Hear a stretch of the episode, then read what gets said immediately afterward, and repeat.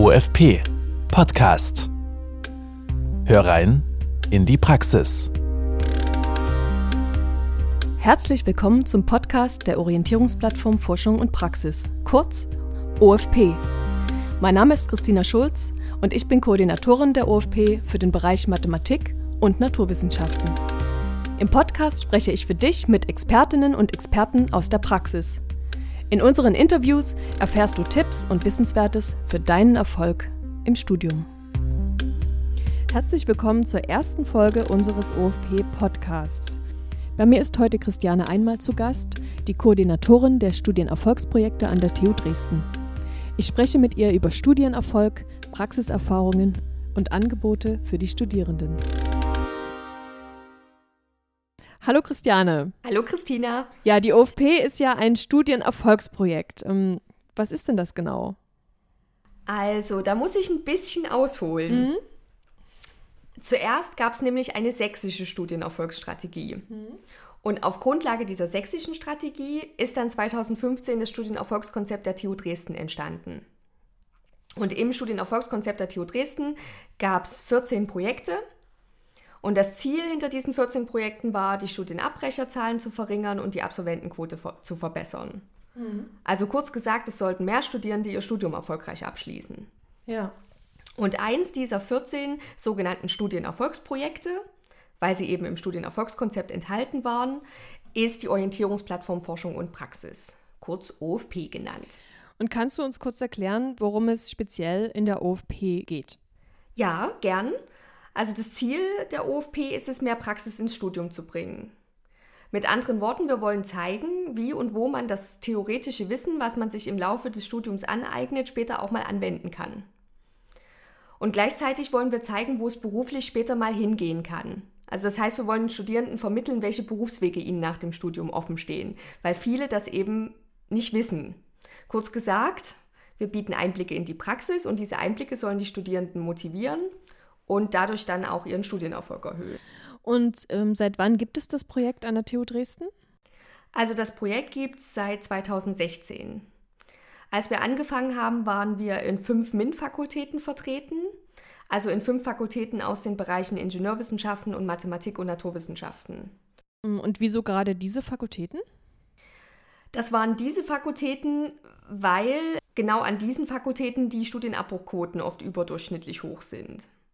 Und das ist besonders schade, da ja gerade im MINT-Bereich ein wachsender Fachkräftemangel zu erwarten ist. Kannst du erklären, woran das liegt? Tja, äh, tatsächlich wissen viele Studierende nicht, wofür sie das, was sie im Studium lernen, später mal brauchen können. Das ist ein großes Problem.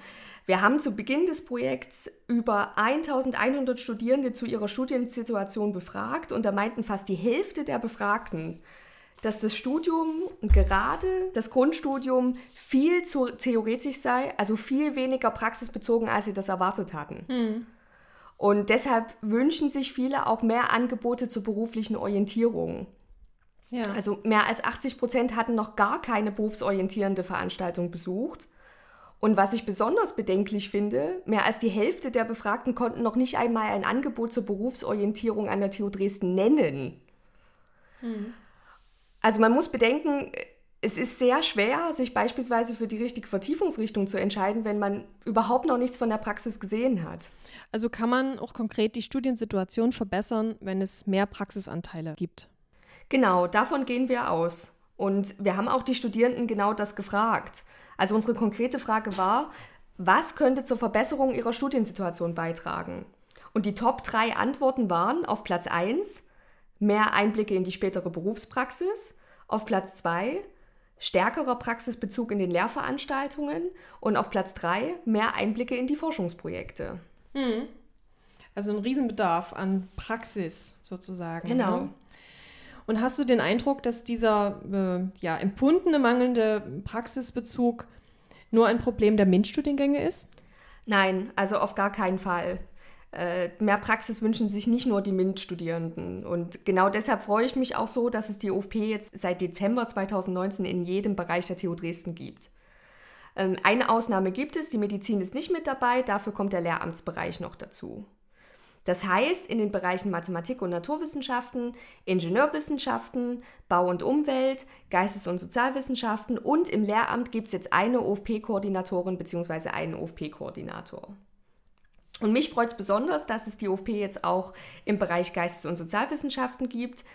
Ich habe nämlich selber Sprachwissenschaften studiert und wusste zwar damals genau, was ich werden möchte, was ich dann übrigens nicht geworden bin.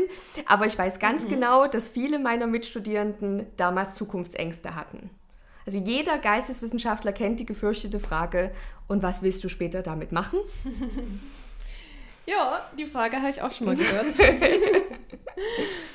Nochmal zurück, du hattest gesagt, du wolltest was Bestimmtes werden und mhm. ähm, hast diesen Weg dann aber nicht eingeschlagen. Genau. Ähm, was wolltest du werden? Ich wollte eigentlich Professorin werden. Ah, okay. Und die Lehre hat mir auch als Tutorin und auch später noch nach meinem Masterabschluss extrem viel Spaß gemacht. Aber mir wurde im Laufe des Studiums immer mehr bewusst, welchen großen Raum die Forschung einnimmt, hm. wenn man Professor bzw. Professorin ist. Um mal wieder den Bogen zurückzuschlagen, hm. genau darum geht es auch bei der OFP. Wir wollen, dass die Studierenden ihre Erwartungen an bestimmte Berufsbilder mit der Praxis abgleichen können. Ich nenne mal noch ein anderes Beispiel.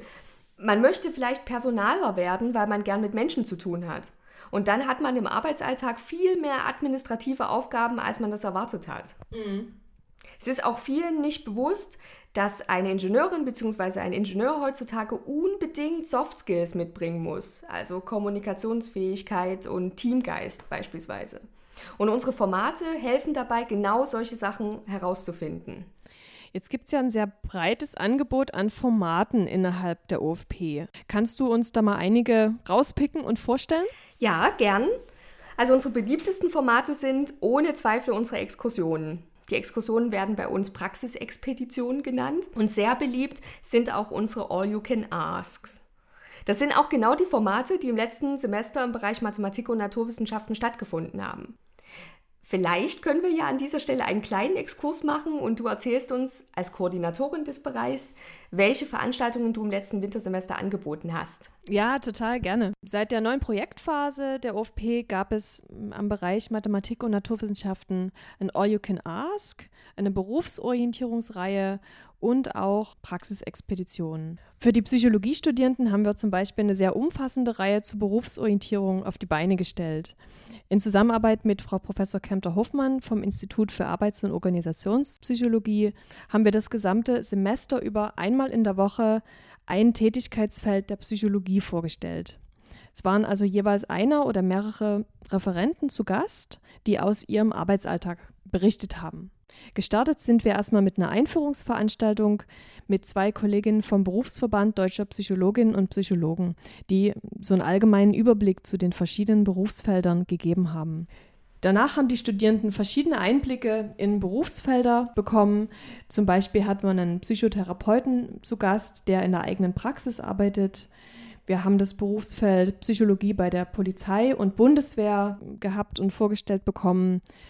Äh, auch Personalmanagement war ein Thema und vieles mehr. Also bis hin zu ähm, ja, Gebieten, in die man vielleicht jetzt nicht so leicht reinschauen kann, wie zum Beispiel ähm, die Arbeit beim psychologischen Dienst im Justizvollzug.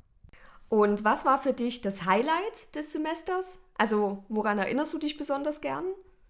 Ein Highlight, also es war insgesamt sehr spannend, diese Bandbreite zu sehen. Das war auch die Rückmeldung von den Studierenden. Ja, was vielleicht noch besonders war, äh, war, dass die Studierenden den Therapiehund Mila live kennenlernen konnten, den eine Mitarbeiterin des Jugendamts mitgebracht hatte und der ja sehr gut ankam bei allen. Also das war auf jeden Fall ein Highlight. Das war auch ein Highlight für mich. Du hast ihn ja auch gesehen. Richtig.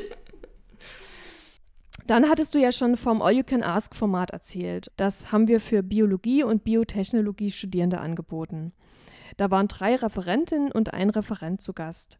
Also zum Beispiel eine Biotechnologin von GlaxoSmithKline Biologicals, einem weltweit tätigen äh, Gesundheitsunternehmen mit Sitz hier auch in Dresden. Dann eine Molekularbiologin von einem mittelständischen Unternehmen, äh, Qualitype, hier die Produktmanagement macht ein Forschungsgruppenleiter vom Max-Planck-Institut und ähm, eine Biologin von der Landestalsperrenverwaltung des Freistaats Sachsen, die dort ja, die Wasserqualität überwacht. Mhm. Und im Anschluss, wie eben bei den All You Can Asks üblich, konnten auch die Studierenden Fragen stellen. Also wann ist eine Promotion sinnvoll? Ähm, ja, Fragen zu, ähm, wie geradlinig muss mein Lebenslauf sein? Ne? Äh, und wie vereinbare ich vielleicht auch Beruf und Familie? Also das waren alles so Fragen, die dann äh, am Ende kamen. Äh, insgesamt war es ein toller Zuspruch. Also ursprünglich äh, hatte ich einen kleineren Seminarraum äh, gebucht und wir, wir, mussten in Anführungsstrichen dann einen großen Hörsaal wechseln, äh, weil es doch sehr viele Leute interessiert hat. Das ist natürlich toll. Und habt ihr nicht auch Praxisexpeditionen durchgeführt? Genau, es gab auch zwei Praxisexpeditionen. Einmal haben wir kooperiert mit dem Institut für Kern- und Teilchenphysik. Da kommen mehrere Förderer und Organisatoren zusammen, um Studierenden eine Exkursion zum CERN in der Schweiz zu ermöglichen, was ich ziemlich toll finde. Und es gab noch ein Angebot für Mathematik- und Physikstudierende. Gab es eine Exkursion zu Infineon in das neue Entwicklungszentrum hier in Dresden. Und Christiane, es gibt doch noch das Kapitel Praxis. Ähm, vielleicht kannst du dazu noch mal kurz was sagen. Ja, mache ich gern. Also beim Kapitel Praxis führen Lernende gemeinsam mit Unternehmensvertreterinnen oder Vertretern eine Vorlesung durch. Wir hatten beim Kapitel Praxis im Maschinenwesen beispielsweise mal einen Vertreter von Porsche Leipzig zu Gast. Und der hat damals sogar einen Porsche vors HSZ gestellt, in den man sich auch reinsetzen konnte. Cool. Also das war super. Eine bessere Werbung hätten wir uns gar nicht wünschen können. Also im Audimax saßen dann letztendlich 222 Studierende und haben sich den Vortrag angehört. Super. Das ist, das ist meine Werbung. Absolut. Und dann gibt es ja auch noch Being Inside. Genau, das ist unsere interdisziplinäre Praxisprojektwoche. Mhm. Die findet einmal im Jahr statt. Ich erkläre mal kurz, worum es geht. Bei Being Inside arbeiten Studierende und Studieninteressierte eine Woche lang an einer Aufgabe aus der Praxis. Und das Besondere daran ist, dass diese Praxisaufgabe gemeinsam mit einem Unternehmen entwickelt wird. Ich nenne mal ein Beispiel. Mhm. In unserem allerersten Being Inside, das war 2017 und unser Praxispartner war damals die BASF Schwarzheide GmbH. Da sollte ein Reaktor elektrotechnisch so ausgestattet werden, dass er ein bestimmtes chemisches Produkt herstellen kann. Mhm. Und die Teams müssen dann zu diesen Aufgabenstellungen eben Lösungskonzepte erarbeiten. Und die Lösungskonzepte werden dann auch zum Ende der Woche in einer großen Abschlussveranstaltung präsentiert. Und das beste Schülerteam und das beste Studierendenteam werden dann mit einem Preis gekürt, der vom Praxispartner gesponsert wird. Mm, apropos Praxispartner, aus welchen Bereichen kommen denn die, ich sag jetzt mal, zahlreichen Praxispartner der OFP? Also wir haben in den letzten Jahren wirklich ein sehr großes Netzwerk an Kooperationspartnern aufbauen können. Wir arbeiten mit, also du hast es gerade schon gesagt, mit vielen, vielen Unternehmen zusammen, mit großen, mit kleinen und vor allem auch mit mittelständischen. Und genau deshalb gehört zum OFP-Team übrigens auch eine Mitarbeiterin aus dem Career Service. Zu unseren Praxispartnern gehören aber auch verschiedene Forschungseinrichtungen. Die Studierenden können also viele, viele Kontakte knüpfen, wenn sie an unseren OFP-Veranstaltungen teilnehmen. Und sowas kann dann besonders wichtig sein, wenn es mal um die Praktikumssuche geht. Kannst du das ein bisschen beziffern? Also wie viele Veranstaltungen haben seit Projektbeginn stattgefunden? Es gab bisher 139 Veranstaltungen und wir bieten eine große Bandbreite, was die Teilnehmerzahlen der einzelnen Formate angeht. Also am Kapitel Praxis im Audimax können theoretisch fast 900 Studierende teilnehmen, weil es der Audimax hergibt. Und bei Step in Science geht es dagegen vor allem um individuelle Kontakte zu den Mitarbeiterinnen und Mitarbeitern der TU Dresden. Mhm. Also das ist ganz unterschiedlich. Durch die Angliederung an die Bereiche stehen die OFP-Koordinatorinnen und Koordinatoren übrigens in engem Kontakt zu den Fakultäten und damit auch zu den jeweiligen Studierenden. Sie tauschen sich auch mit den Fachschaftsräten aus und fragen, welche Formate und Inhalte sich die Studierenden wünschen. Wir versuchen also wirklich Angebote zu entwickeln, die auf den jeweiligen Fachbereich zugeschnitten sind. Die Studierenden können sich natürlich auch gern selbst an die OFP-Koordinatorinnen und Koordinatoren wenden, wenn sie Formatideen haben. Da freuen wir uns drüber. Und wie ist so das Feedback? Also wie werden die Veranstaltungen von den Studierenden angenommen? Also die Veranstaltungen werden sehr gut angenommen. Wir führen auch nach jeder Veranstaltung eine Evaluation durch. Also das heißt, wir teilen nach jeder Veranstaltung Fragebogen aus. Mhm. Und die Resonanz ist sehr, sehr positiv. Also ich habe die Fragebögen ausgewertet und da kommt raus, dass fast 90 Prozent der OFP-Teilnehmerinnen und Teilnehmer mit der Veranstaltung sehr zufrieden bzw. zufrieden waren und das jeweilige Format auch weiterempfehlen würden.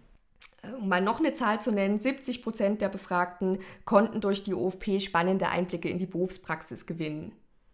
Und ich habe auch mal zwei Zitate mitgebracht. Also nach dem All You Can Ask in der Chemie haben zwei Studierende auf ihren Fragebogen geschrieben, sehr viel weiteres Berufsfeld, als ich vermutet hätte und mhm. mehr Berufsmöglichkeiten als gedacht.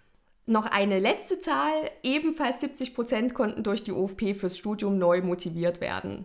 Also eine Teilnehmerin hat auf ihrem Feedbackbogen notiert, dass sie nun wüsste, ich zitiere, wie ihre zukünftige Arbeit aussehen kann und wofür sie studiert. Und wir freuen uns natürlich sehr über solches Feedback. Ich habe es schon erwähnt, das übergeordnete Ziel der OFP ist ja, die Motivation fürs Studium zu steigern, um dadurch den Studienerfolg zu erhöhen. Du hattest ja vorhin noch von weiteren Studienerfolgsprojekten gesprochen. Ja, genau. Welche gibt es denn noch an der TU Dresden? Also ich bin natürlich mit dem Thema vertraut, aber es wäre schön, wenn du das nochmal äh, erklären könntest. Ja, ich kann gerne noch ein paar Beispiele nennen. Für andere Projekte, für den Bereich Mathematik und Naturwissenschaften sind vor allem die Projekte PAST, das Schreibzentrum und das Projekt Making Teachers Confident wichtig. Passt, ähm, ja, das klingt wie eine Abkürzung. Wofür steht das? Also PAST ist das Frühwarnsystem der TU Dresden. Das steht für Partnerschaft, Studienerfolg TU Dresden. Mhm. Und das Ziel unseres Frühwarnsystems, das Ziel von PAST ist es, abbruchgefährdete Studierende zu identifizieren und sie dann zu beraten und zu unterstützen. Das funktioniert so, die Studierenden willigen ein, teilzunehmen. Das wird im Zuge des Immerprozesses mit abgefragt, ob man teilnehmen möchte oder nicht. Man kann seinen Passstatus aber auch über Selma jederzeit ändern. Und von denen, die eingewilligt haben teilzunehmen, werden dann die Studienverlaufsdaten gescannt und zwar anhand von fünf Merkmalen. Und wenn eins dieser Merkmale anschlägt, also zum Beispiel wenn jemand schon mehrmals von Prüfungen zurückgetreten ist, mhm. dann erhält derjenige eine Mail mit passenden Beratungs- und Unterstützungsangeboten. Jetzt hattest du ja auch vom Schreibzentrum gesprochen. Ich kann mir auch vorstellen, dass das für Mathe-Studierende relevant ist, weil man vielleicht dann doch nicht so häufig mit Texten zu tun hat, äh, aber dann dennoch seine Abschlussarbeit äh, ja, schreiben muss und irgendwie gut bewältigen möchte. Wie kann denn das Schreibzentrum da unterstützen? Genau darum geht es auch beim Schreibzentrum. Das ist unsere zentrale Anlaufstelle rund ums akademische Schreiben.